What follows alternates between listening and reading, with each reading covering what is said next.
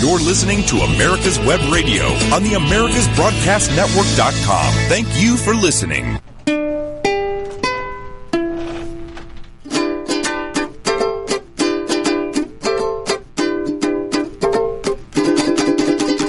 Y son las 2 de la tarde, tiempo Buenas- del este. Buenas tardes. Ok, y es la hora de Hablemos venezolano. Hablemos venezolano, sí señora.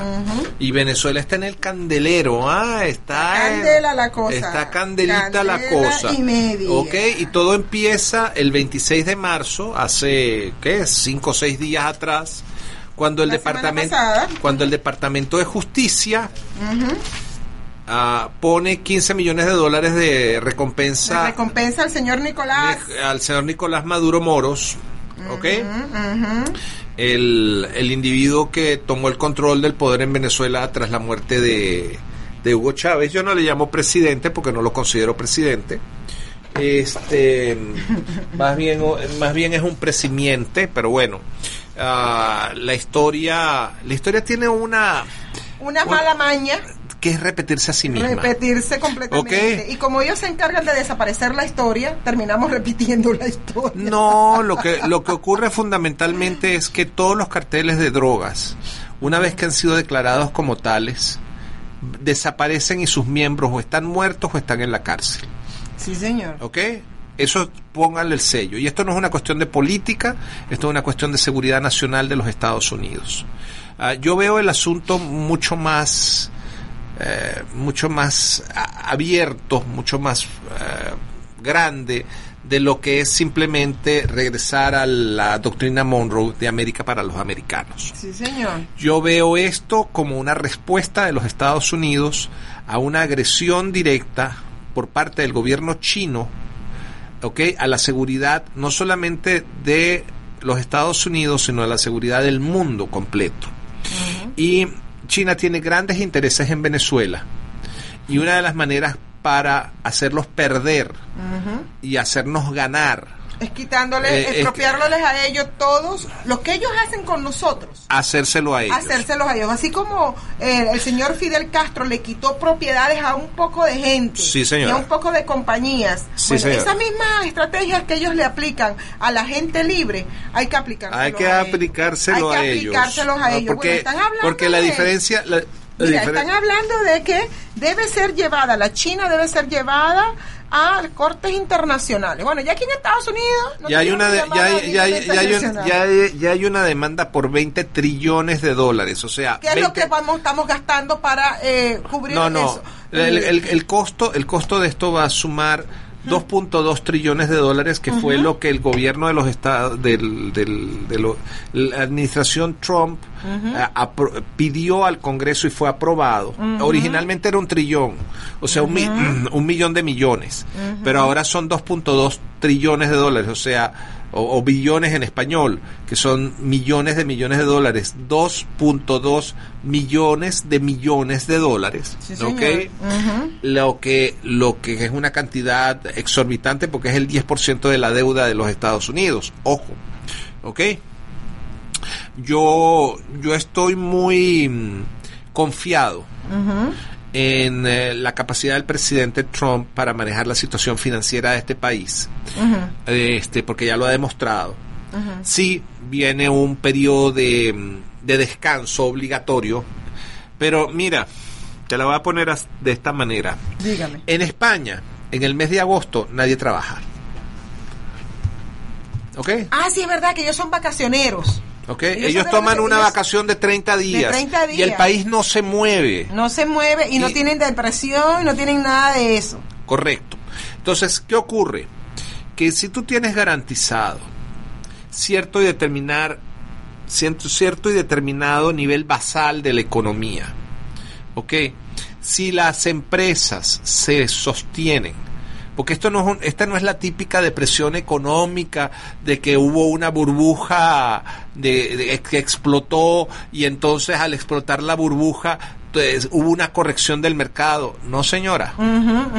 Esto no es una, esto no tiene esa causa, ni va a tener las consecuencias. ¿Ok? La situación es muy simple. La situación es, señores, conserven la salud, conserven los negocios, pongan los negocios en stand-by. Necesitan descansar también. El, el gobierno, el gobierno los va a apuntalar en la medida en que sea lo estrictamente necesario para que ustedes con su negocio sostengan a los empleados. ¿Ok? Los empleados no pierdan su fuente, su, su, su puesto de empleo, pero están como si estuvieran en vacaciones forzadas. Claro, o, claro. co- o como si se hubieran accidentado, se hubiesen roto una pierna o un brazo y estuvieran que quedarse en su casa. ¿Ok? Por un mes. ¿Ok? Esa es la actitud que debemos tener y tenemos que ser solidarios y tenemos que ser obedientes. Este, este ha sido un país solidario y obediente cuando a las, las situaciones lo, amen- lo han ameritado. Y si tú te has dado cuenta, esta nación sí tiene la mayor cantidad de enfermos declarados, por supuesto, ¿Cuántos porque habitantes somos? son 330 millones de Yo personas. siempre lo redondeo a 350 millones. Ok, y entonces viene, viene y decimos, este es un país que en un día hace medio millón de pruebas de en contra del coronavirus. Por supuesto que vamos a tener la mayor cantidad de gente en el mundo enferma, Claro. porque son números reales. Sí. No son números No- maquillados. Como el de China, como, Como el de de- Italia, como- como, el de España. como el de Alemania, todos son son, números maquillados. son números maquillados. No, nosotros estamos mostrando los números reales, las curvas reales. Porque lamentablemente, ¿qué pa- ¿cuál es el problema cuando un gobierno como el chino oculta la información? Nosotros sabemos que hay 21 millones de teléfonos celulares apagados en China. Apagados. Mm, Fueron cancelados. mm, ¿Ok? Para la China, los teléfonos celulares son como la cédula de identidad en Venezuela. Todo se hace a través del teléfono. O sea que los tienen traqueados, bien traqueaditos. Sí. Tienen el GPS, no usan tarjeta de crédito, usan el teléfono para hacer los pagos. ¿Ok? Usan identificación visual en, la, en las caras. ¿Ok?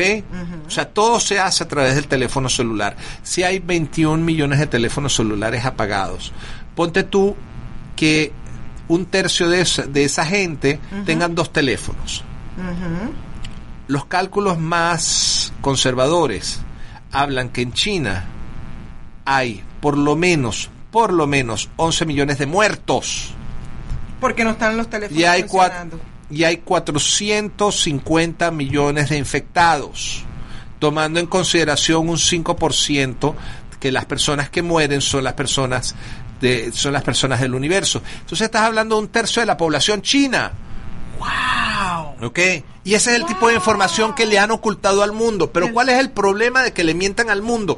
¿De que, de que tienen la vergüenza? No, no es ese el problema. El problema es que cuando tú das datos que son equivocados, vas a crear curvas de, de, de, de- de proyección equivocadas. Desinformadas. Eh, y vas, y vas Y a va a haber equivocar. más muertos. y va a haber más muertes, exactamente. Entonces lo irresponsable no es no es el hecho de que los chinos hayan estado jugando a la alta tecnología de, de biológica, creando virus que son mortales y haciendo la estupidez de poner un laboratorio de ese nivel en una ciudad de 8 millones de habitantes a quien que a qué idiota se le ocurrió la, la ideota esa. ¿ok? Si tú vas a poner un laboratorio de ese tipo o de una central nuclear, tú lo vas a poner en un lugar que esté apartado. Claro. ¿ok? Que si ocurre un accidente, el, el, el, este haya una haya una contención del, del, pro- del problema. No, estos no. Estos crearon un virus mortal. Nos quisieron engañar con el cuentico del, de la sopa de, De murciélago. de murciélago Que tienen milenios comiendo, comiendo eso. y eso, nunca, les pasó, nunca les nada. pasó nada, exacto. Vienes y, y engañas al mundo, le dices al mundo que tú tienes, que tú tienes una cantidad muy pequeña y que las curvas son estas, y cuando la gente quiere aplicar esa, esa experiencia, como le pasó a los, a los idiotas de los italianos, pácatelas, mira lo que pasó, pácatelas, mira lo que pasó en España. ¿Ok? El sistema colapsó. Ahora, Ujú. ahora, ¿qué es lo interesante de todo esto? La industria americana se ha puesto las pilas. Todo está siendo renovado. Yo trabajo en el campo médico. Y les estoy diciendo, coronavirus, que lo llaman coronavirus, se llama Chinese virus, el, virus chino. Así como se llama, porque así como se hace llamar el... el- La el- gripe española o el- la cosa de la fiebre del Nilo. En el Nilo, porque antes de que tomaran en control los socialistas y los comunistas, los medios de comunicación, se decían las cosas como eran, Como eran. fueran, como eran escritas, Claro. escritas por y asignadas por la ciencia, por los médicos. Bueno, el ébola. El ébola viene del ribo, ébo- ébola en, en, en Ajá. África. Y o eso sea. antes no era una ofensa. Ahora resulta que todo es una ofensa. ¿Por qué?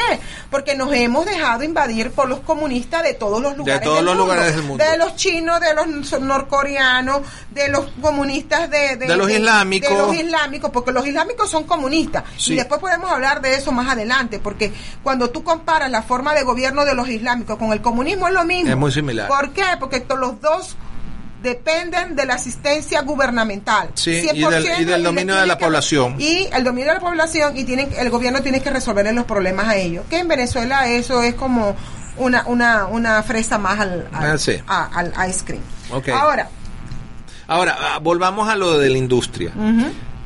Es lo que de- se lo- ha de- esto, esto, China Virus, está cambiando. Mira, a mi mamá tenía que ir hoy, un ejemplo. Mi mamá tenía que ir hoy a la cita médica. La llamaron por teléfono. No tenía que ir. Solamente va a ir para ciertos. O sea, esto va a abrir lo que se llama. Hay muchas, cosas van a haber muchos ahorita. cambios, pero vamos, vamos al, al hecho de qué es lo que está pasando con los Estados Unidos. Dale. ¿ok? Las grandes industrias han paralizado la producción de sus de sus productos Normales, o sea, la Ford Motor Company dejó de hacer carros, la General Motors dejó de hacer carros, Sí, pero están cre- están produciendo respiradores artificiales. ¿Por qué? Porque curiosamente el señor Obama nos heredó un sistema de salud en donde nada más Paupérrimo. paupérrimo, horroroso, ¿ok? Solamente había 10.000 respiradores artificiales para una población de 330 millones de habitantes. Esa fue la herencia del negrito De- del batey. Ok, entonces, están produciendo, están produciendo, este, los respiradores, están produciéndose las, las medicinas eh, antivirales y, eh, y el, y la hidroxi, em, la hidroxicloroquina se está produciendo 24 horas al día. Se están produciendo Se están máscaras aquí. Bueno, un señor súper famoso por producir almohadas cambió sus talleres de costura para producir eh, Las máscaras que se máscaras que se necesitan. O sea, Este es como, este es el ejemplo americano, que cuando hay una crisis el ciudadano el ciudadano toma control. toma control y no es el gobierno. Exacto. es el ciudadano, Eh, lo la- que eh, implica, lo, lo que indica que los sistemas abiertos son mucho más, eh, son mucho mejores para para este resolver problemas Sí, que los sistemas centralizados. Porque en un sistema centralizado falla el sistema centralizado y se, se derrumba. Mientras que en un sistema que está diversificado puede pa- puede fallar alguna de las piezas. No digo que no Claro. ¿ok? pero está diversificado Pero Sí. sale alguien al rescate. Sale alguien- Al rescate, que eso es lo que es lo interesante de la industria privada. Nosotros regresamos Ya regresamos. inmediatamente.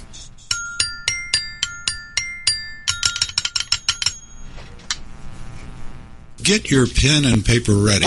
If there's a move in your near future, I'm here to tell you that the folks I used and now recommend is Around Town Movers.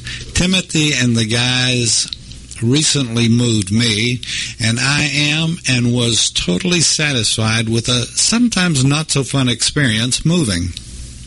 Call Timothy at 770-378-4708 and make it a good move and a good experience. Around town movers for that local or cross country move. Timothy, around town movers, in my opinion, are the best. That's around town movers.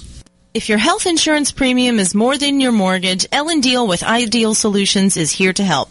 Whether you're a small business owner, individual family, or baby boomer, email MAGA45CAG at gmail.com and I'll respond with three easy questions to help you determine if you can get away from Obamacare. As a 20 year veteran of the insurance industry, I'm here to help with all your insurance needs. Email Ellen Deal at MAGA45CAG at gmail.com.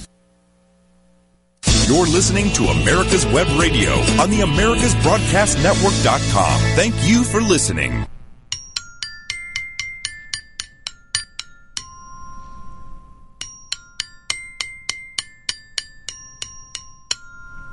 Partida. No, eso es alcalde.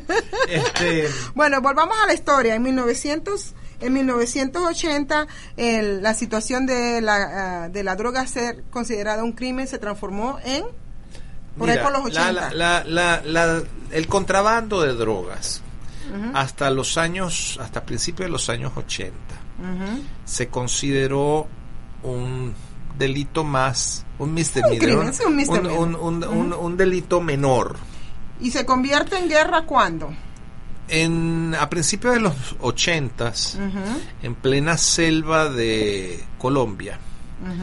Carlos Leder Rivas, que era uno de los fundadores del cartel de Medellín, que estaba muy involucrado en política, era, era gente de izquierda. Aunque él decía que él era nazi, pero en realidad, ellos en realidad eran todos de, de corte socialista.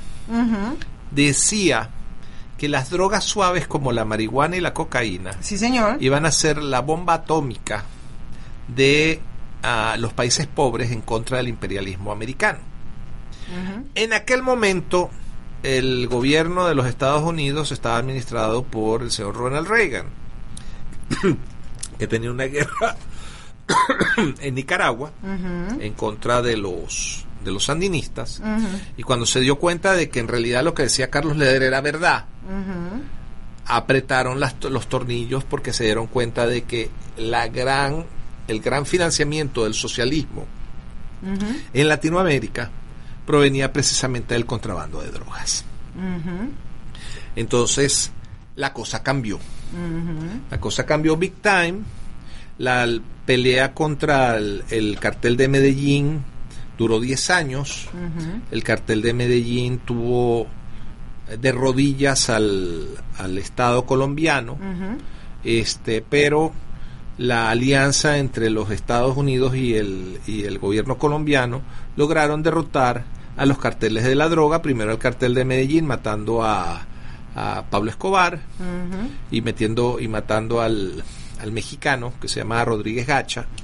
Y metiendo preso a Carlos Leder que está purgando una pena de creo que son 70 años eh, plus. Mm. ok ellos también tuvieron que invadir Panamá y sacar del poder a Manuel Antonio Nor- Noriega que era una pieza clave en el contrabando de y producción de drogas. Este mm, pero a los que no tocaron fueron a los hermanos Castro.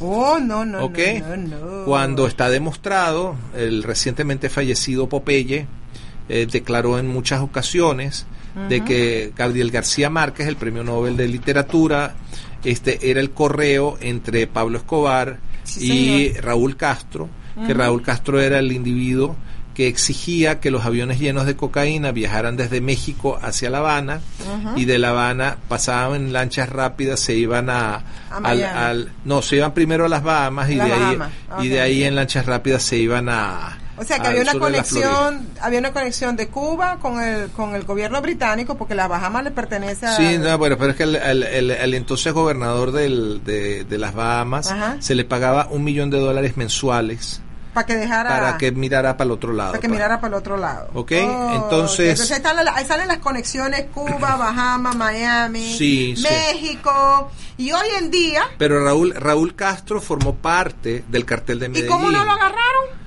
Porque ellos fueron muy ellos fueron muy listos Y lo que va a pasar ahora, cuando se de- cuando se destapó el cuando se destapó el frasquito de las esencias Ajá. cuando la mierda llegó al ventilador ellos lo que hicieron fue matar al general Ochoa y al coronel de la guardia ¿ok? Ajá, ajá. ellos fueron los que pagaron los platos rotos por el contrabando del cartel de Medellín ¿ok?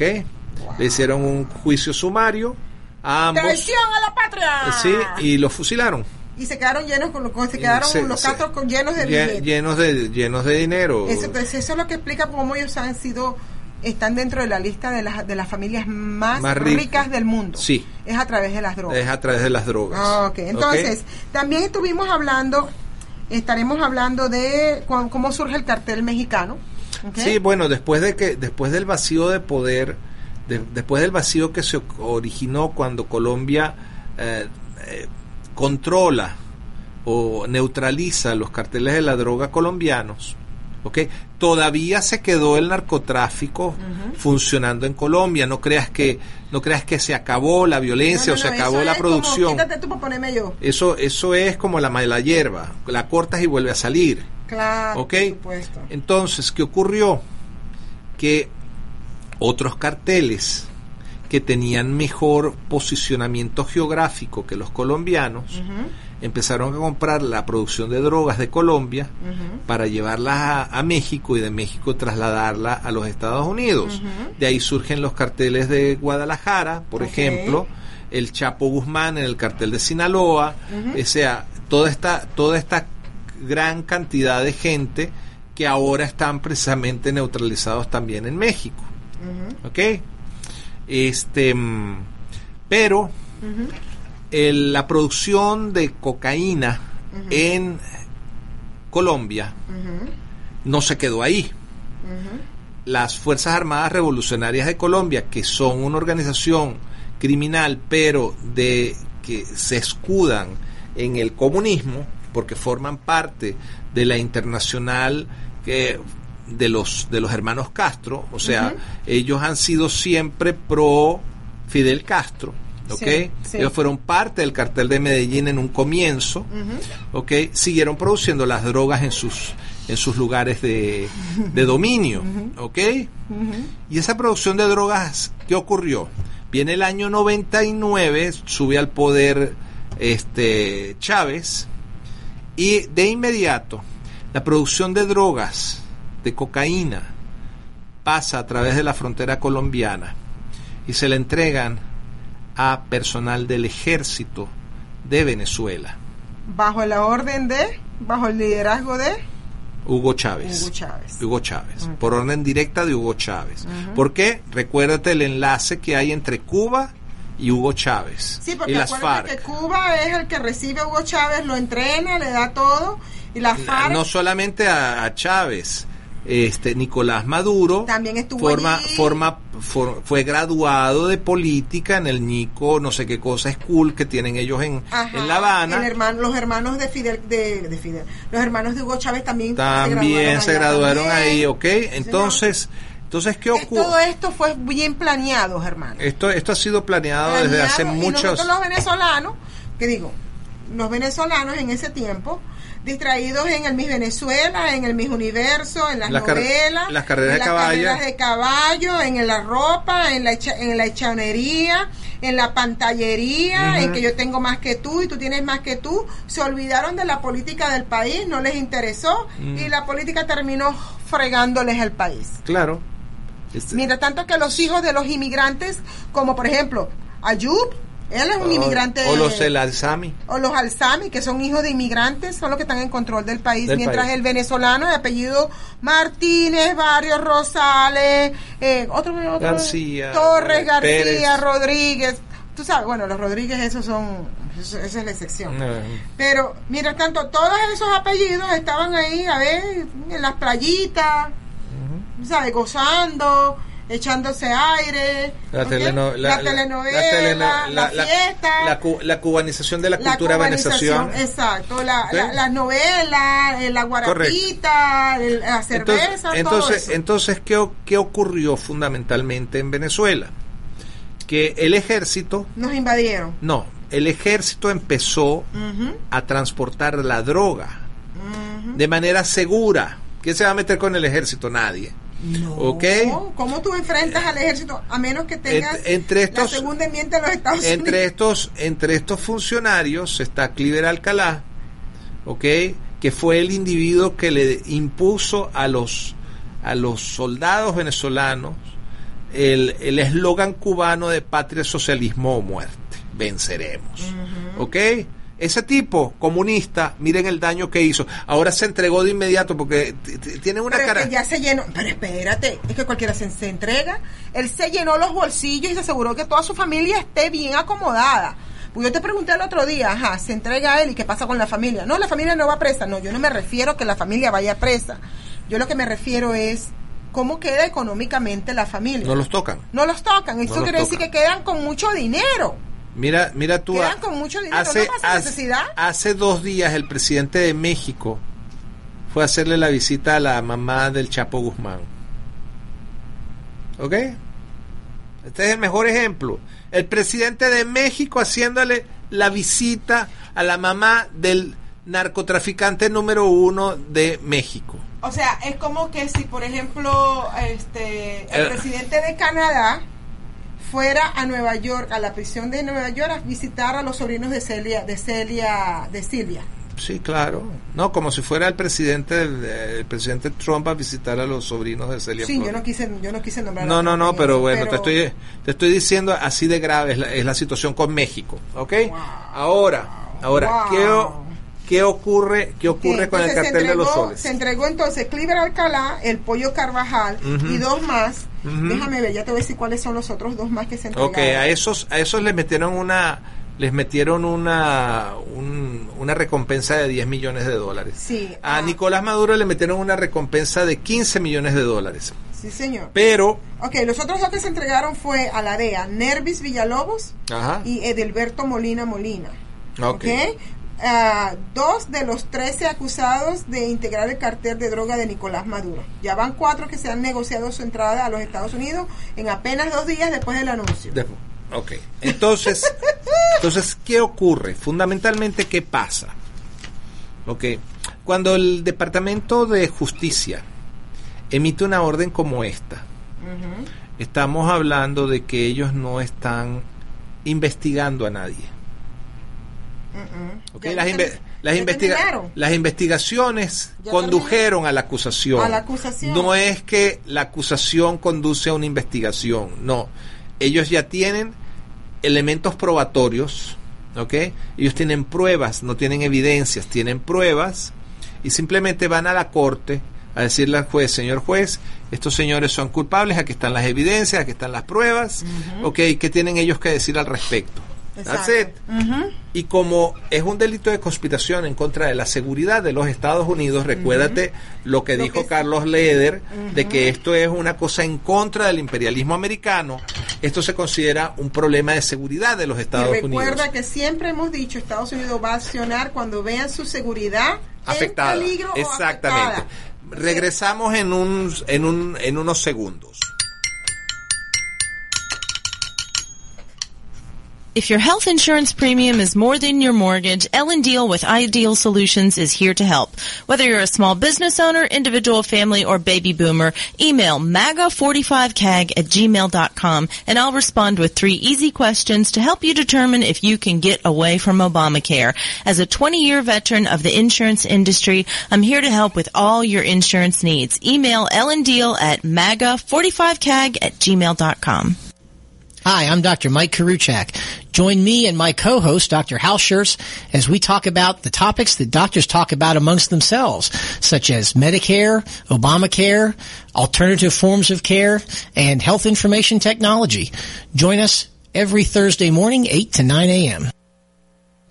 Get your pen and paper ready. If there's a move in your near future, I'm here to tell you that the folks I used and now recommend is Around Town Movers. Timothy and the guys recently moved me, and I am and was totally satisfied with a sometimes not so fun experience moving.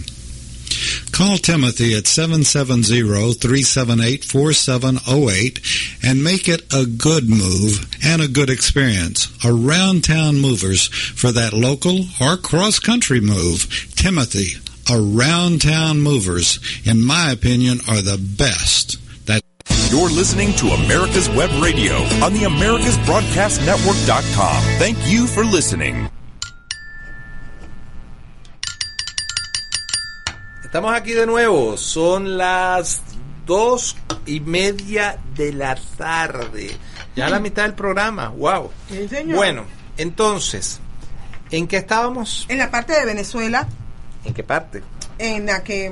La droga. De las drogas. Esto Ok, puede la droga se puerta- trasladó, la droga se trasladaba hasta la isla de Margarita. ¿ok? Nadie tocaba esa droga porque era el ejército. Mm. Se le entregaban a este un grupo de gente de Siria. Esa, esa droga volaba desde la isla de Margarita hasta la costa oeste de África. Por ahí por Marruecos, por esa área. No, no, no, más abajo. Más abajo. Más abajo. Y de ahí subía hacia, hacia la zona de Marruecos Ajá. y de ahí por lanchas se trasladaba a Europa. Y en Europa, vendida en euros, ¿ok?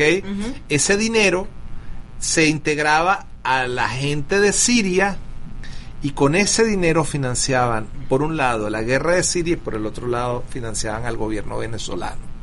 Y es lo que se llama el cartel de los soles. ¿Ok?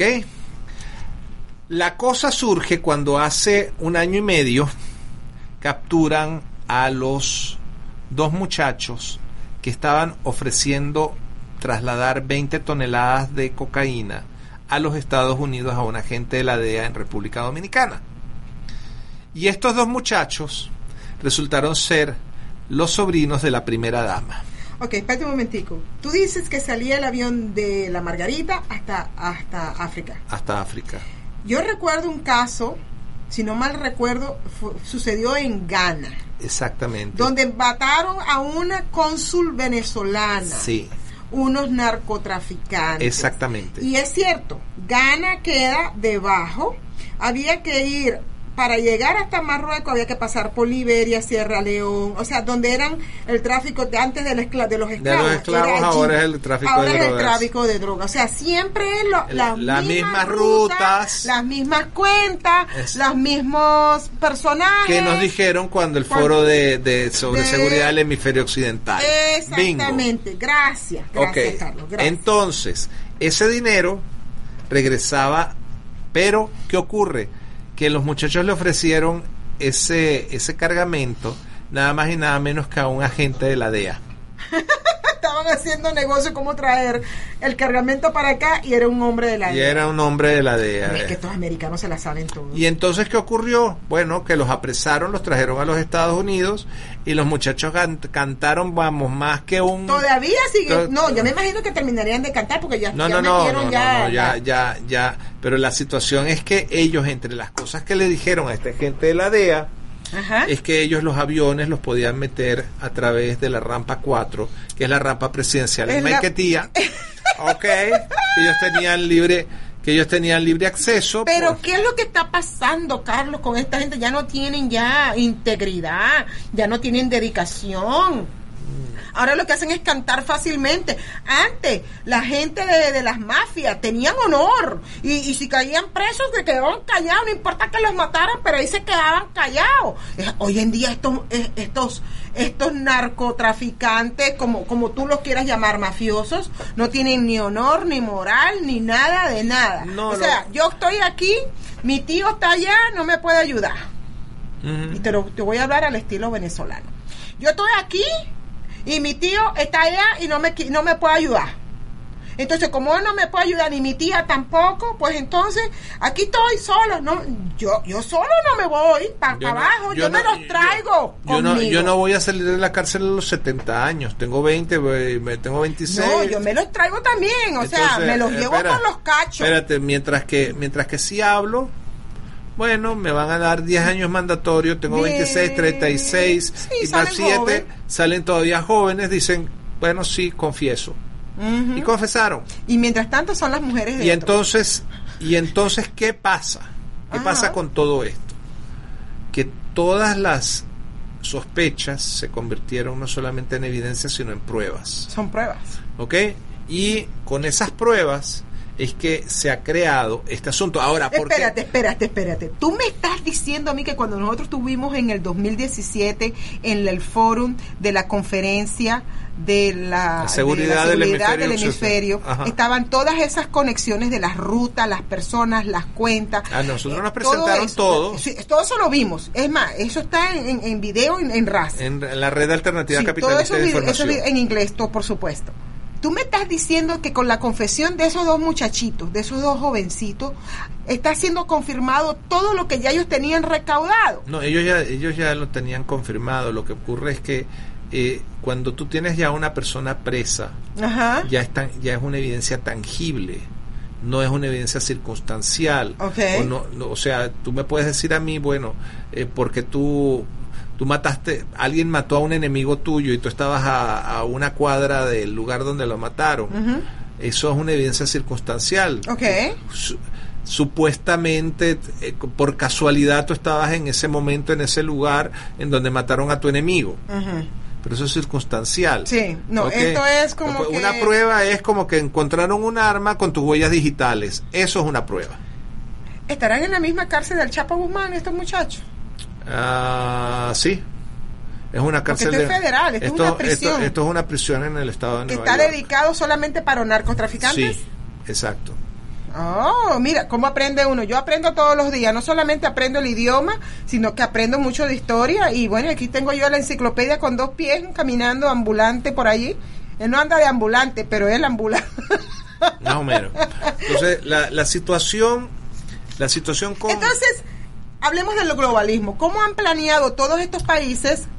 Pero ahora, ahora tú me vas a decir por qué en este momento y en esta y bajo estas circunstancias Con el coronavirus. Vene- Venezuela está siendo los gobernantes acusados de ser un cartel de drogas cuando ya lo sabían desde hace dos años. Bueno, pero ¿Y es que tienes qué? que acordarte que Obama bloqueó todo ese tipo de investigación. Oh sí, pero estamos hablando de que ya hace dos años el presidente Llegó la justicia a la casa. El, el asunto no es ese, el asunto es por qué en este momento, justo en este momento, Sí, dime. Venezuela está siendo bloqueada de la manera como se, se va a bloquear y, do- y, y que el gobierno de Nicolás Maduro va eventualmente a terminar igualito que los carteles de la droga de Medellín, de, de, de- Guadalajara, cualquiera de estos carteles en que, que han sido perseguidos y, y juzgados. ¿Sabes por qué? Precisamente porque esta es una manera de que los americanos se cobren a, la- a los chinos. El gran problema del Que nos han metido. que nos han metido con el coronavirus. No, el coronavirus. Aquí se va a volver a las áreas de influencia. Como lo Ah, habían antes. ¿Ok? Porque cuando Rusia toma Crimea, ningún país del mundo reclama nada. Bueno. ¿Por Porque cuando el Tíbet es tomado por los chinos, Nadie dice nada. dice nada. Ujú. ¿Ok? Porque son comunistas tomando otros países. Ellos se apoyan entre ellos mismos. Mm. No, no, no, no, no, no es, por- no es solamente por eso, es el área de influencia. Pero es que la teoría de la, del área de influencia, esto ha existido desde siempre. Yo lo esto se llama la doctrina Monroe. Cuando el presidente dice Make America Great Again, es volver a los principios y uno de los principios fundamentales en la política americana fue Tener la influencia. es, es el principio, no, es el principio fundamental de que América es el área de influencia de los americanos. Ah, eso fue lo que dije, tener la influencia que- que tiene que tener en América. imperio, sea chino, británico o ruso, ajá. va a meter, va a tener su injerencia en Gracias. los asuntos de Latinoamérica. Estás confirmando lo que acabo de decir. El hecho de que en 1902 los los este británicos, los italianos y los alemanes hayan bloqueado las costas de Venezuela para cobrarse las deudas que se tenían de más de 100 años de, de guerras, ¿ok? Y que los americanos le hayan dicho, señores, si ustedes se meten con Venezuela, se están metiendo conmigo. ¿Qué es lo que ustedes están reclamando y qué se les puede pagar? ¿Ok? Eso es la doctrina Monroe. Pero esa doctrina Monroe viene con una con un subtitulaje Ajá. por parte de Teodoro Roosevelt, porque Ajá. gracias a Teodoro Roosevelt en Venezuela eh, se, se- Venezuela siguió siendo independiente gracias a Teodoro Roosevelt y va a volver a ser independiente gracias a Donald Trump. ¿Ok? ¿Cuál es el problema? El problema es que los venezolanos nunca han sabido defender lo suyo. No, no. Ok.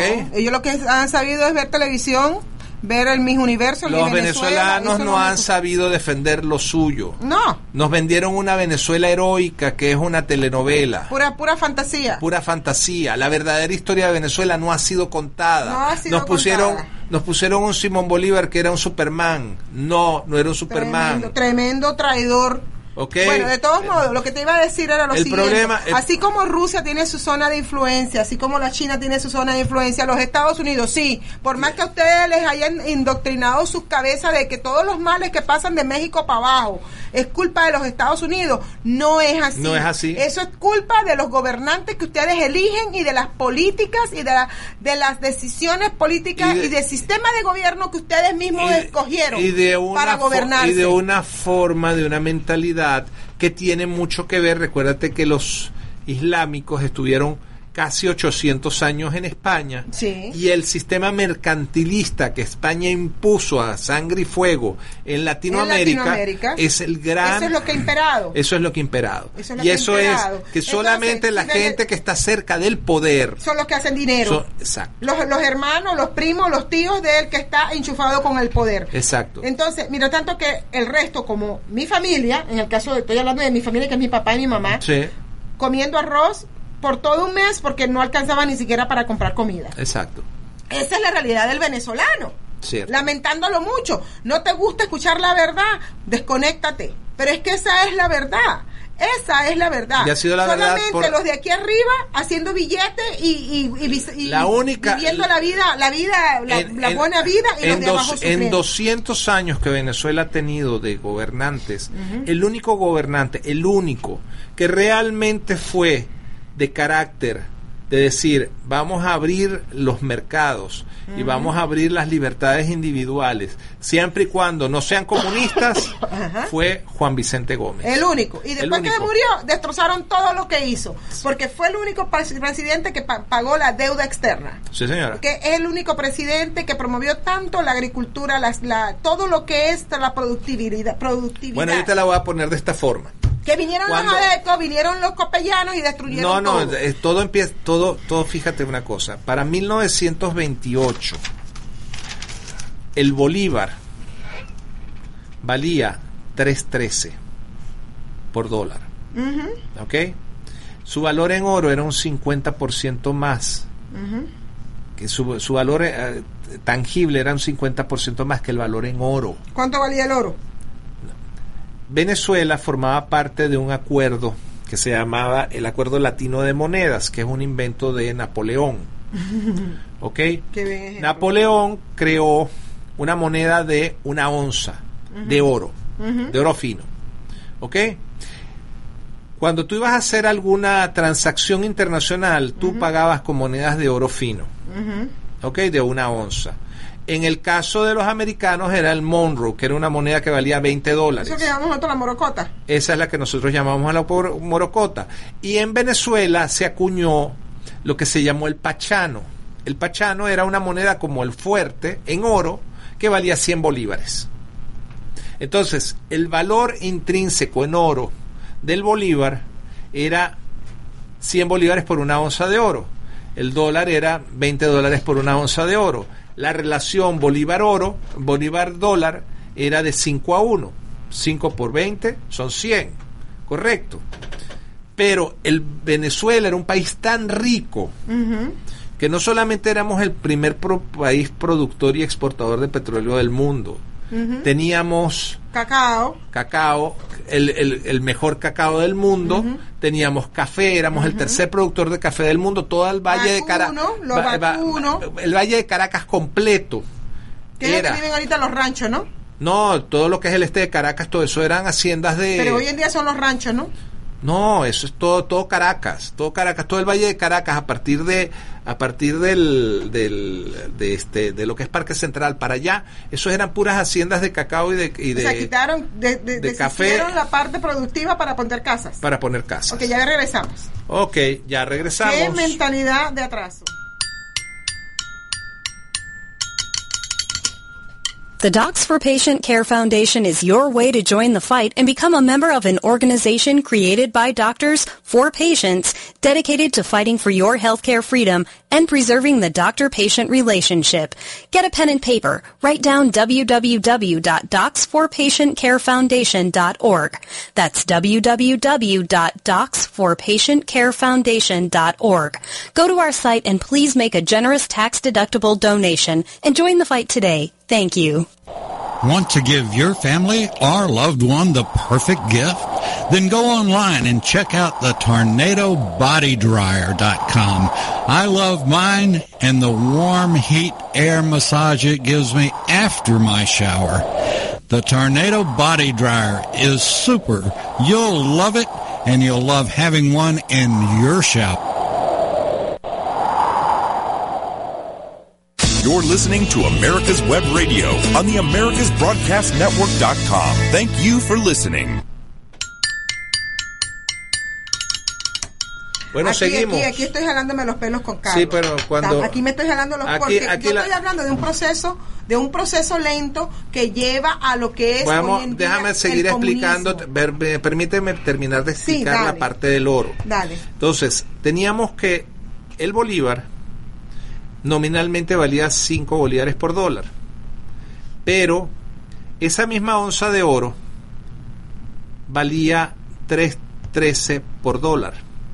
Es decir, el bolívar era un 50% más fuerte que su valor nominal en oro. Por eso muchos países tenían monedas de oro venezolana como moneda de reserva. ¿Ok? Ahora bien, eso era una riqueza enorme. Y además de eso, era una, era una riqueza que se compartía entre todas las personas, entre todos los ciudadanos.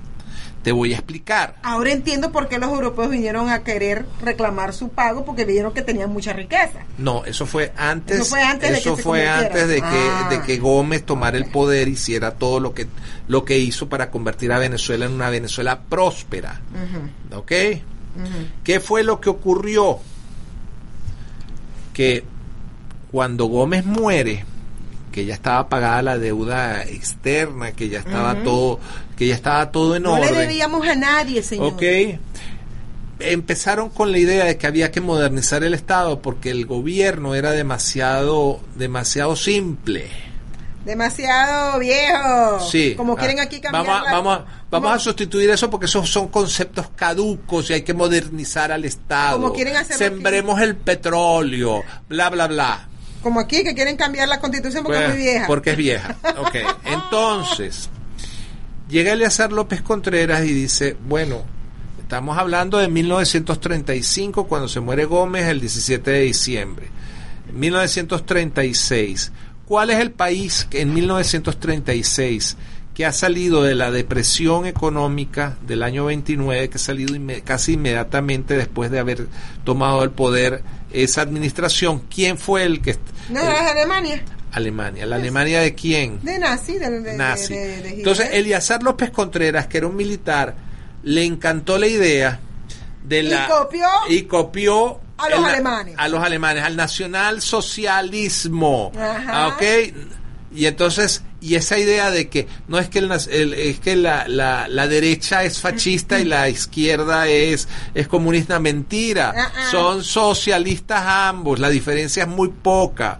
Son regímenes Que nos totalitarios. quieren, nos quieren sellar con una cosa que no es. que no es. Entonces, vienes, vienes tú con el asunto y dice él, bueno, ¿qué es lo primero que tenemos que hacer? Venezuela no tenía banca central. Ah, no, vamos a crear una banca central Y al le estilo... quita el dinero a todo el mundo, todo el oro, el, todos. O el sea, un Bundes- robo, un el bu- robo. fue un- sí, pero déjame explicarte el mecanismo. Llegan y se crean el Banco Central de Venezuela y le dijeron a los bancos, antes los bancos, cuando tú depositabas tu dinero, le compraban las monedas de oro al- a la tesorería de Venezuela y depositaban esas monedas de oro en sus bodegas. Pero ese dinero era dinero tuyo, era dinero de, de- era dinero de la gente que depositaba el dinero y era el respaldo. Y ellos emitían el cheque, el- ellos emitían la el papel moneda. Entonces tú veías del Banco de Maracaibo había che, em, Dinero. de billetes del Banco de Maracaibo, el- el Banco Caracas, el Banco de los Andes. Eso cada- se terminó. Entonces, quisieron los, quisieron, quisieron López Contreras robó el robó los depósitos que eran privados, que eran de cada uno de los ciudadanos, Exacto. ¿ok? Y lo convirtió en la Reserva Nacional. Los, los robó. Los robó. Y nadie dijo nada. Nada. ¿Ok? Detrás de eso Sigue. crearon otra institución llamada la Fuerzas Armadas de Cooperación, Oh. que, que- o Guardia Nacional. Eso es nazi. Nazi. Para a controlar a la gente. Que Exactamente. es muy a la, a los Estados Unidos. a la forma. Guardia Nacional es para ayudar en cuestiones de urgencia. Sí, pero en el caso del, en caso de, de la Guardia Nacional, ¿ok? La, la diseñaron exactamente al estilo de las SS alemanas, que no eran el ejército, no era la marina, no era la aviación, sino que era una institución de control de la población. De hecho, en la Constitución todavía de 1999 aparece como que la función de la Guardia Nacional es el control de la población. O sea, como unos tupamaros. No solamente eso, es, es el control de lo militar sobre lo civil, ese principio. Ese principio de Ok. dictatorial.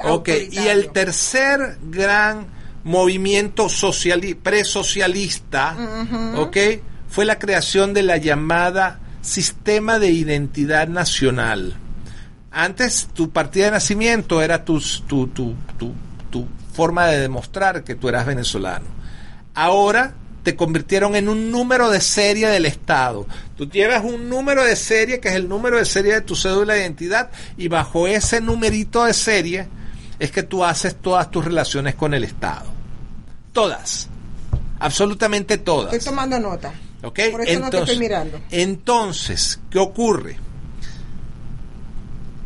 Tu número de cédula, la Guardia Nacional y te quitaron la riqueza, te quitaron la Te riqueza. quitaron tu independencia económica. Te- Te, quitaron tu identidad nacional, tu identidad, Personal. personal. Ajá. Y te quitaron tu libertad de moverte. Exacto. Tú te acuerdas, tú no te acuerdas, tú eras muy jovencita, pero en la época mía, cuando yo tenía de 15, 16, 17 años, Yo no había nacido. había un había un grito ok llegaban llegaban las patrullas y gritaban cédula contra la pared.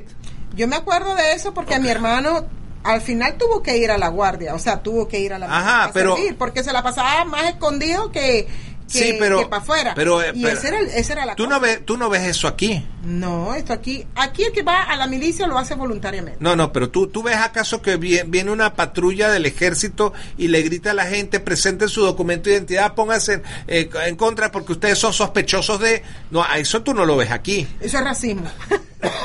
en Venezuela esa fue la norma y todo el mundo lo aceptó. ¡Ay, qué bueno! Están metiendo a los jóvenes por la línea, por la cintura. Y no se estaban dando cuenta que los estaban quitando las libertades a ellos también. También. Porque empiezan con los muchachos. sí Y después se va extendiendo, empiezan extendiendo, empiezan con los más que débiles hasta que terminan destrozándolo todo Todos los terminan entonces destrozando. Entonces después de que eh, después de que Isaías Medina Angarita después de que Isaías Medina Angarita termina su ciclo y vienen las van a venir las elecciones del, del 45 ¿qué ocurrió? que Rómulo Betancourt una persona que había sido secretario general del Partido Comunista en Costa Rica, Sí, señor. ¿ok? Da un golpe de Estado en Venezuela, ¿ok? De la mano de Carlos Delgado Chalbó, ¿ok? Quien su padre había pretendido dar un golpe de Estado, una invasión en 1929 con un barquito llamado el Falque por allá por los lados del Estado Carlos, Sucre. hablando como los locos, va a ser muy difícil quitar esa mentalidad del venezolano. Es que El gobierno tiene que controlarlo todo. es que aquí, aquí es donde viene el grave problema que nosotros tenemos.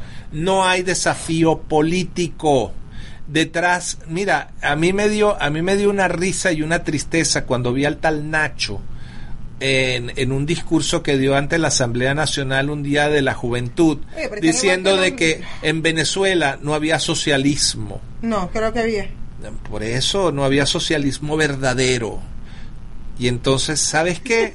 El problema venezolano es muy simple. Es el socialismo. El problema venezolano es el socialismo. Es el socialismo, el sistema es socialista. Ese Exacto, es el problema. ese es el problema. que es una locura, como dijo Einstein. Mira lo que dijo Einstein. Einstein dijo que... Einstein dijo lo siguiente, aquí lo tengo, Ajá. mira, aquí lo tengo, y dice de la siguiente manera. Locura Eh, es- Locura es repetir. Ay, caramba, ¿dónde que está? Repetir constantemente una, una fórmula Espera, esperando. Locura es hacer la misma cosa una y otra otra vez. Esperando, obtener resultados, diferentes. diferentes. Ok. Socialismo más de 80 años, más ya vamos para los 100 años, hermano. Ya esto- En Venezuela. En Venezuela, ya van 100 años, o sea, no hay enfermedad, ¿cómo que, que ni cuerpo que lo aguante? ¿Cómo que dice? ¿Qué? Este, el dicho ese de Sí, sí, sí, sí. de No hay 100 marca años. de dure 100 años ni cuerpo que lo receta. No, pero el Venezuela lo está, parece que, que- que va a durar más de 100 años. Entonces tú, yo vengo y me meto yo en, en el Twitter a ver qué es lo que están diciendo o haciendo los venezolanos. Y piden más control. No entienden. No quieren entender que no es el gobierno el que te tiene que resolver tus problemas. Es el ciudadano que El resuelve eh, sus problemas. El gobierno El- tiene tres. El, el gobierno, el gobierno, Tres funciones. el gobierno no es la solución. El gobierno es el problema. Un gobierno sano solamente cumple tres funciones. Ajá, Seguridad nacional.